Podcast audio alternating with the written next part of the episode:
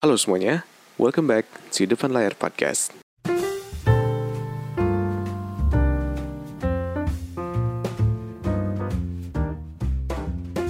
Halo semuanya, bye-bye lagi di Depan Layar Podcast. Apa kabar kalian semua hari ini? Kudoain semoga kalian semua sehat-sehat aja. Semoga kerjaan kalian beres semua Dan gue thank you buat kalian semua yang dengerin podcast gue hari ini. Dan kalau misalkan kalian udah dengerin podcast yang sebelum-sebelumnya Dan mau dengerin podcast gue yang sebelumnya juga Lu bisa dengerin podcast gue di Youtube, Anchor, Spotify, dan Apple Podcast. Gue mau thank you banget juga buat kalian semua yang udah nge-comment, udah nge-DM gue atau kontak dengan gue dan kalau misalkan lu mau support podcast gue, lu bisa donasi lewat Saweria yang udah gue kasih linknya di YouTube deskripsi di bawah. Hari ini kita balik lagi ke uh, podcast level up karena kita udah terlalu lama uh, ngomongin tentang pengalaman, terus gue juga udah kebanyakan curhat juga. Jadi mungkin enak kalau misalkan ya diseimbangin dengan ilmu gitu ya. Nah di hari ini tuh gue pengen ngomongin tentang otak itu sumber segalanya Uh, jadi maksud gue kenapa gue pengen ngomongin otak itu adalah sumber segalanya tuh sebenarnya gini. Kalau misalnya kita flashback kita kita lihat lagi di zaman-zaman sebelum kita apa ya punya sosial media lah, let's say. Itu kan zaman-zaman dulu tuh kan masih banyak banget orang yang masih nggak tahu apa-apa. Maksudnya gue bilang nggak tahu apa-apa itu dalam arti kayak kita tuh masih nggak terlalu punya pandangan tentang kehidupan di luar Indonesia misalkan terus kita tuh masih belum banyak ilmu, belum banyak pengalaman, belum banyak apa ya media untuk memberikan uh, nge-sharing ilmu ke kita gitu. Itu masih dikit banget zaman dulu. Cuman zaman sekarang kan zaman makin maju ya. Lu bisa nyari informasi dari mana pun. Lu bisa dari Instagram pun dapat informasi yang ber bermanfaat. Lu bisa nonton channel channel-channel yang bermanfaat di YouTube. Lu bisa dapat apa kayak sharingan ilmu di lewat uh, eh, WA misalkan segala tempat itu jadi tempat belajar untuk sekarang apalagi diakses itu gampang kan pakai HP kalau zaman sekarang dan di zaman sekarang itu udah beda zaman dulu. Kalau zaman dulu mungkin kita ada yang namanya segregasi antara si berpendidikan dan tidak berpendidikan. Tapi justru kalau sekarang menurut gua bahkan ada aja sih orang-orang yang memang dia tuh nggak pergi ke sekolah atau kuliah sama sekali tapi lebih pinter. Karena apa? Karena zaman sekarang informasi cepat banget datang ya. Uh, kesebarnya tuh gampang banget lewat sosial media, lewat internet dan lain-lain. Ketimbang zaman dulu, lu harus pergi ke perpustakaan mungkin, atau lu harus nonton TV, atau lu harus harus baca koran, majalah dan segala macam, lu baru dapat informasi. Tapi kalau zaman sekarang udah udah cepat banget, udah real time gitu. Nah cuman uh, dengan semakin berkembangnya teknologi di zaman sekarang itu ya kita kan bisa bilang lah teknologi zaman sekarang tuh makin pinter uh, smartphone makin pinter komputer, laptop dan lain-lain kan makin banyak apa ya, makin banyak fiturnya yang membuat hidup kita tuh semakin mudah. Tapi sayangnya masih banyak orang-orang yang dia tuh masih lebih bisa bisa dibilang apa ya? dibodohi oleh teknologi. Jadi yang jatuhnya tuh jatuhnya tuh jadinya teknologi itu lebih pintar ketimbang si orang yang make gitu. Contohnya apa Jos? Misalkan gini. Kita ngomongin yang kayak misalkan pesan singkat dari WA atau DM di Instagram atau uh, post yang ada di Facebook dan Instagram misalkan gitu ya. Ada beberapa hmm, apa ya? Kayak berita-berita hoax misalkan atau sesuatu yang memprovokasi, sesuatu yang bikin emosi, sesuatu yang bikin kita tuh membenci satu golongan tertentu atau membenci manusia tertentu misalkan atau yang membuat kita tuh jadi bodoh lah istilahnya dan sekarang tuh banyak banget yang, seperti itu loh dan gak cuma orang-orang yang dia tuh tidak berpendidikan aja tapi orang yang berpendidikan pun masih bisa dibodohi oleh sosial media gitu. Karena di jam uh, apa namanya di zaman sekarang itu sosial media itu bisa gue bilang masih sesuatu yang baru. Masih sesuatu yang menurut gue zaman dulu kita kecil tuh masih belum terlalu ngerti gitu makanya. Oke sekarang kalian umur berapa? Misalkan gue ambil average aja umur 20-an ketika lu lahir nggak nggak ada sosial media ya nggak dan ketika zaman dulu lu masih kecil itu ketika ada orang yang ngomong di TV misalkan 3 tambah 3 sama dengan 6 lu langsung percaya dong. Dan mungkin ada juga yang di TV yang mereka tuh bilang 5 tambah 5 sama dengan 100 tapi lu tetap bakal tetap percaya karena itu televisi. Di mana televisi itu adalah sesuatu sebuah media informasi yang uh, sangat terpercaya zaman zaman zaman dulu gitu dan sekarang ketika mulai masuk ke uh, zaman sosial media kita tuh masih aja tetap percaya dengan yang namanya informasi di sosial media. Contohnya misalkan ada orang yang ngomong, wah si A, si A ini orangnya nggak bener misalkan, tapi sebenarnya belum tentu. Cuman karena karena apa ya? Karena lu menganggap uh, sumber itu terpercaya, jadinya lu percaya dengan hal itu dan lu dibodohi dengan teknologi yang ada zaman sekarang gitu. Kenapa gue bisa bilang teknologi yang membodohi? Karena teknologi itu menjadi sebuah medianya sama seperti lu TV itu kan teknologi, iya nggak sih? Kalau misalkan gak ada TV, mungkin lu bakal dibodohnya lewat apa? Koran atau nggak lewat majalah dan lain-lain, iya nggak? Nah, karena teknik teknik pembodohan lewat media itu menurut gue udah lama sih, udah udah udah banyak banget udah dari zaman dulu. Mungkin kalau zaman dulu, zaman perang dunia, misalkan kita pakai apa namanya teknik pembodohannya menggunakan propaganda misalkan. Tapi kalau misalkan zaman sekarang kan udah ada sosial media, ya nggak? Jadi gue masih bisa melihat orang-orangnya dia tuh masih dibodohi oleh teknologi menurut gua gitu dan itu tuh tidak tidak semata-mata orang tidak berpendidikan dong yang dibodohi malah kadang orang tidak berpendidikan itu lebih pinter dalam menggunakan sosial media dan dan internet dan teknologi ketimbang orang-orang yang berpendidikan. Karena gue sering melihat orang-orang yang seperti itu. Dan itulah yang kenapa uh, beberapa hal yang pengen gue omongin di hari ini. Kenapa gue pengen ngomongin tentang otak itu adalah sumber segalanya. Jadi mungkin agak susah dicernanya kalau misalkan lu dapat dari judulnya doang, tapi kalau misalkan lu dengerin intinya mungkin lu ngerti. Oke. okay, kita masuk aja. Sebelumnya, gue punya satu cerita nih. Gue punya satu cerita yang menurut gue mungkin ada hubungannya sama apa yang pengen gue omongin hari ini. Uh, gue pernah mendengar cerita tentang Christopher Columbus di mana dia tuh datang ke benua Amerika waktu itu di tahun 1000 berapa ya? Gue lupa 1000 sekian lah gue lupa. Nah, si Christopher Columbus itu datang ke Amerika itu dia tuh ketemu sama orang-orang native-nya, orang-orang uh, apa lokal ya, orang-orang asli sananya deh intinya gitu. Ketika si Christopher Columbus itu datang, beberapa tahun kemudian akan terjadi yang namanya gerhana matahari.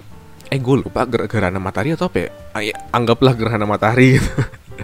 gue gak lupa pokoknya pokoknya uh, bakal ada sebuah kejadian alam yang di mana si mataharinya itu bakal berubah warna merah pokoknya. Warna merah atau gimana gitu pokoknya.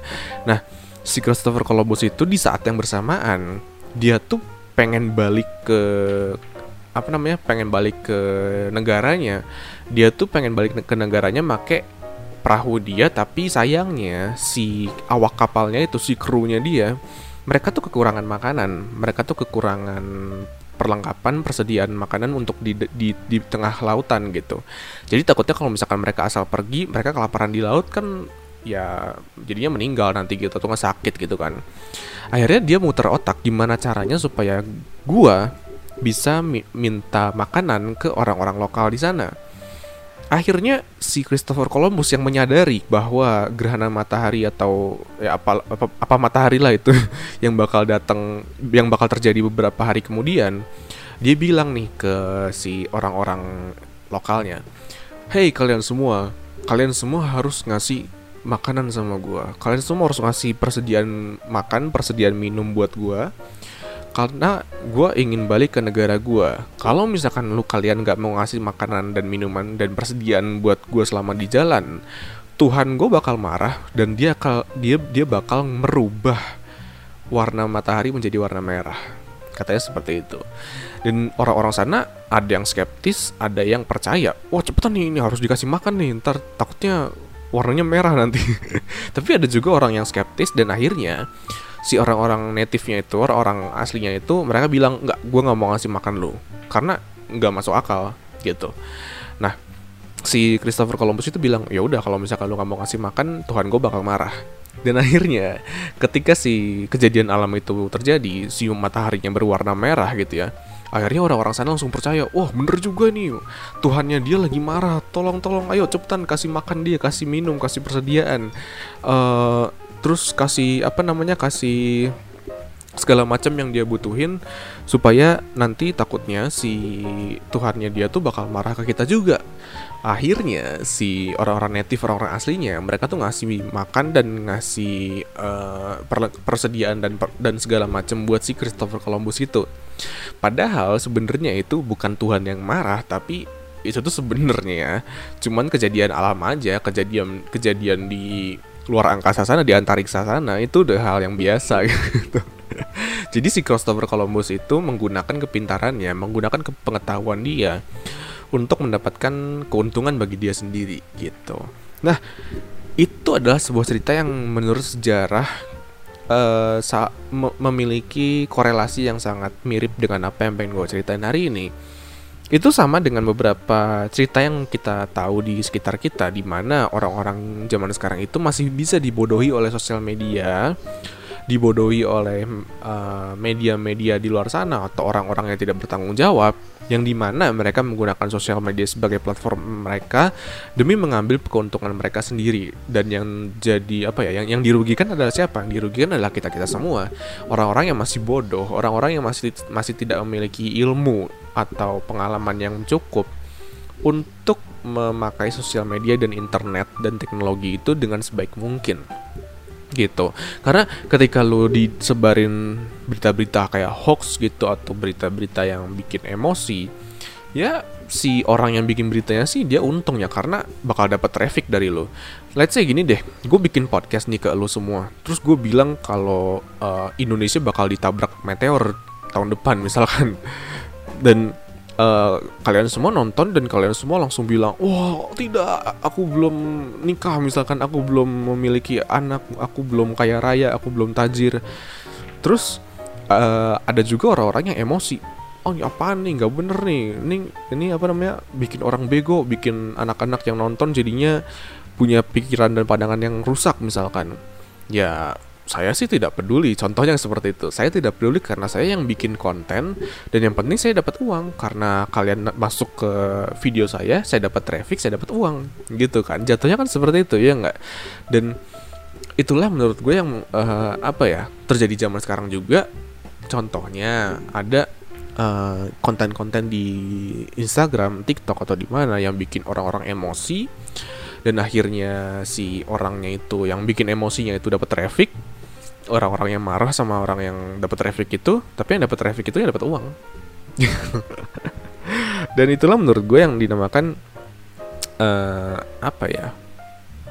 Gue bisa bilang pembodohan sih pembodohan tapi di zaman modern ini. Karena pembodohan itu ya seperti yang tadi gue bilang udah udah terjadi dari zaman dulu. Zaman kerajaan deh zaman kerajaan dibikin kayak misalkan uh, pamflet gitu ya di paku di pohon atau di tembok tulisannya dicari orang ini dengan dengan imbalan 500 500 uh, koin emas misalkan karena dia sudah mencuri dan membunuh keluarganya misalkan. Tapi kan sebenarnya belum tentu. Mungkin aja itu propag bukan propaganda ya. Mungkin aja itu uh, yang dimainin si informasinya dimainin sama si orang yang emang gak suka dengan dia gitu makanya si orang yang dicarinya itu dia kabur karena ya orang yang gak sukanya itu sudah menyebarkan pamflet dan orang-orang udah percaya. Jadi orang-orang tuh dibodohin dengan dengan pamflet tersebut. Maju lagi mungkin di tahun 1940-an ketika Jerman memulai perang dunia kedua misalkan.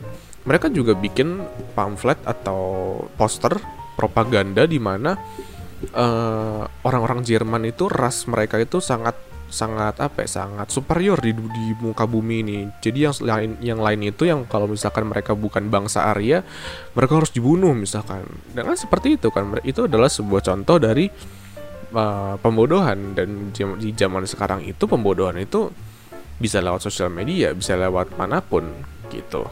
Nah uh, balik lagi ke judul yang tadi kenapa sih menurut gue yang namanya otak itu adalah segalanya? Karena gini ketika lo bisa mengisi otak lo, ketika lo bisa mengisi otak lo dengan ilmu, dengan pengalaman, dengan pengetahuan di mana lo itu tidak bisa dibodohi dengan dibodohi lagi oleh orang lain, lo itu nggak cuman apa ya melindungi diri lo sendiri doang, tapi lo bisa berguna buat masyarakat yang lain.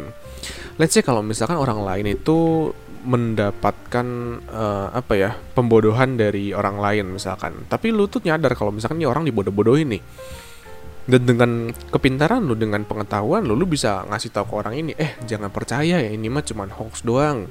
Atau enggak eh jangan percaya nih uh, saya punya bukti konkretnya saya punya bukti ilmiahnya.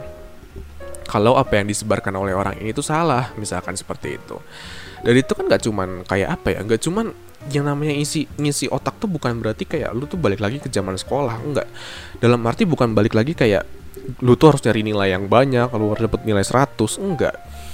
Di zaman ketika lu semakin tua ketika lu makin dewasa nilai itu bukan sekedar nilai nilai itu bukan sekedar angka tapi tapi lebih daripada itu nilai itu menurut gua adalah sesuatu yang bisa berguna bagi orang lain menurut gua.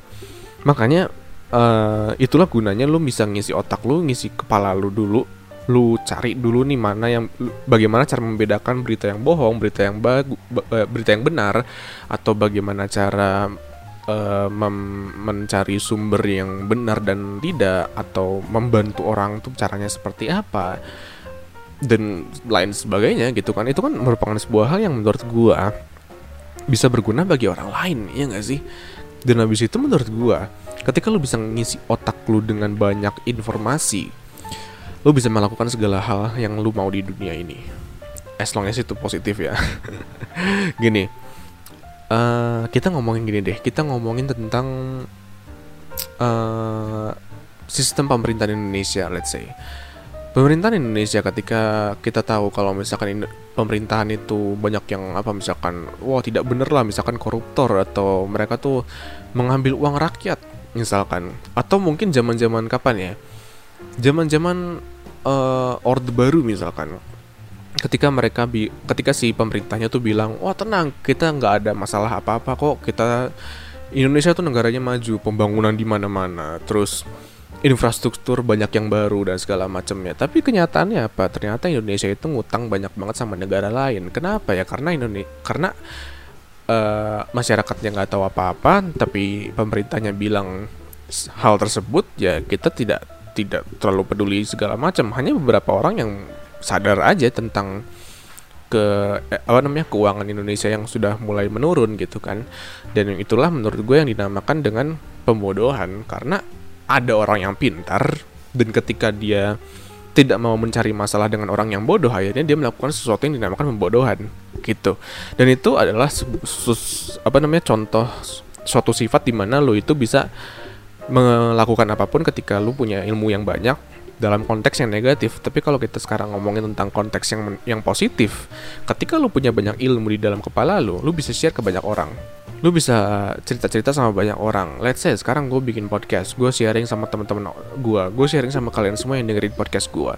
Dan ketika gue sharing ini apa yang gue dapat? Gue bisa dapat teman baru gue bisa dapat uh, kenalan baru gue bisa dapat obrolan baru sama kalian tema baru untuk gue omongin ya nggak?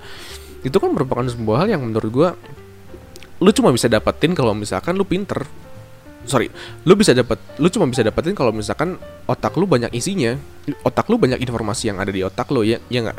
Kalau misalkan let's say gue nggak punya apa apa di otak gue uh, informasi gue mungkin cuman ya, kalau misalkan gue bisa bilang dari skala 1 sampai 10 cuman dua dah kalau misalkan kayak gitu kan gue mau ngasih apa ke kalian? Gue mau ngomongin apa? Gue diajak ngobrol sama orang pun gue nggak bakal ngerti ya nggak? Sesimpel seperti itulah di mana gue tuh selalu bilang kalau misalkan ketika otak lu bisa diisi dengan banyak informasi ya lu bisa mendapatkan apa pun yang lu mau. Dengan dengan mudah. Mungkin lu pengen tajir misalkan lu pengen jadi orang kaya. Kalau misalkan informasi di dalam otak lu banyak ya lu bakal bisa, bisa jadi bakal bisa jadi orang kaya. Karena lu bakal dapat banyak cara untuk menjadi orang kaya. Contoh seperti itu. Lu pengen jadi misalkan lu pengen jadi seorang pilot misalkan. Kalau misalkan informasi di dalam otak lu banyak lu bisa dengan mudah masuk menjadi seorang pilot. Contohnya di dalam otak lu tuh informasi mengenai matematikanya bagus, informasi mengenai apa ya cara me membuat fisik lu menjadi baik, baik itu banyak, jadinya lu mudah untuk diterima menjadi seorang pilot. Contohnya seperti itu kan banyak kan uh, apa ya advantage atau positifnya dari dari lu yang memiliki banyak informasi di kepala lu gitu. Nah, sekarang kita masuk ke penutup aja karena ini level up jadi nggak banyak-banyak banget. Yang pertama, menurut gua, coba cari dan validasi dulu informasi sebanyak-banyaknya di dalam di luar sana. sebelum lu itu nge-share ke orang atau sebelum lu itu mendapatkan sharing dari ola, dari orang lain yang sebenarnya yang mereka share itu sebenarnya tidak tidak benar gitu. Jadi cobalah untuk sering cari. Misalkan lu dapat informasi dari orang, lu cari di Google, terus lu validasi ini bener atau enggak. Atau enggak lu tanya temen lu kayak atau enggak lu bikin story kayak di IG. Tanya ini bener atau enggak, ini bener atau enggak, ini bener atau enggak. Lu tanya, lu tanya, lu tanya, dan lu cari validasi. Oh ternyata ini bener, oke gue harus percaya dengan hari ini. Atau ternyata ini salah, oh ya udah gue nggak usah percaya. As simple as that. Lu yang penting itu lo harus bisa lo harus rajin nyari dulu di internet supaya lo itu nggak dibodoh-bodohi dengan dengan teknologi dengan orang lain. Karena apa? Zaman sekarang itu lo mau gelar S1 S2 S3 kayak gue gue ada loh orang-orang apa namanya orang tua teman-teman gue gitu ya. Yang di mana mereka punya orang tua gelarnya S3 kayak S2 kayak tapi ketika masuk dapat apa namanya pesan singkat dari WhatsApp langsung percaya padahal itu bohong. Ya nggak hal seperti itu tuh mudah banget untuk dilihat di zaman sekarang. Makanya sebagai generasi yang menurut gue uh, baru merasakan apa ya sosial media dengan baik dan kita, di mana generasi kita tuh sangat mudah untuk beradaptasi dengan sosial media ya cobalah untuk cari dulu yang kebenarannya lu validasi baru deh lu putuskan ini bener atau enggak gitu. Sebelum lu menjadi uh, apa ya objek pembodohan dari pembodohan modern di zaman sekarang. Menurut gue seperti itu. Yang selanjutnya jangan takut untuk menerima informasi baru. Karena di dalam hidup ini tuh lu bakal terus belajar belajar belajar belajar. Nggak bakal ada yang namanya berhenti belajar. Menurut gue seperti itu. Dan yang terakhir ini gue dapat uh, apa ya uh, informasi ini dari internet sih. Jadi otak manusia itu bisa nampung sekitar 2,5 petabytes atau satu juta gigabyte. Itu gede banget kan satu juta gigabyte itu kayak lu bisa nampung sebanyak sebanyak banyaknya informasi loh. Serius kayak gue ngerasa bener juga sih. Soalnya dulu ketika zaman zaman gue awal awal belajar gitar misalkan terus gue nggak main gitar selama lima tahun misalkan. Ketika gue main lagi lima tahun kemudian gue masih bisa loh. Gue masih inget si kuncinya C D E E F G dan segala macam. Gue masih tahu senar senarnya di mana aja dan gue masih bisa ngestemnya tapi kalau misalkan lu nggak belajar sama sekali ya lu nggak bakal tahu apa-apa iya nggak sih? Dan itu yang menurut gue sangat unik dari otak manusia ketika kita tuh punya kita tuh belajar sesuatu dari tahunan lalu bertahun-tahun lalu tapi ketika kita ulangin lagi di bertahun-tahun lalu eh wah, ketika ketika kita ulangin lagi di bertahun-tahun kemudian uh, si informasinya tuh bakal keluar dengan sendirinya. Lu bakal inget dengan informasi itu sendirinya gitu ya mungkin sampai sini aja podcast kita hari ini. Mungkin agak agak jelas penjelasan gue tapi ya begitulah karena gue harus ngebut banget buat apa namanya uh, bikin podcast yang selanjutnya. Gue juga lagi banyak kerjaan banget jadi ya gitu deh. Ini bakal jadi podcast terakhir ya di bulan eh di bulan ini atau kapan ya? Gue agak lupa. Kayaknya kayaknya buat bulan depan ini ini bulan November. Ya gue upload Desember deh. Ini karena ini level up juga kan gitu. Jadi gitu aja untuk podcast hari ini. Thank you banget buat kalian semua yang udah dengerin podcast gue gue sangat terima kasih banget buat kalian semua yang masih nge-support podcast gue meskipun podcast gue seadanya dan gue juga tidak terlalu jago bikin podcast jadi ya udahlah gitu aja. Uh, thank you buat kalian semua. Sampai ketemu lagi di podcast depan layar selanjutnya. Gue Joshua dan goodbye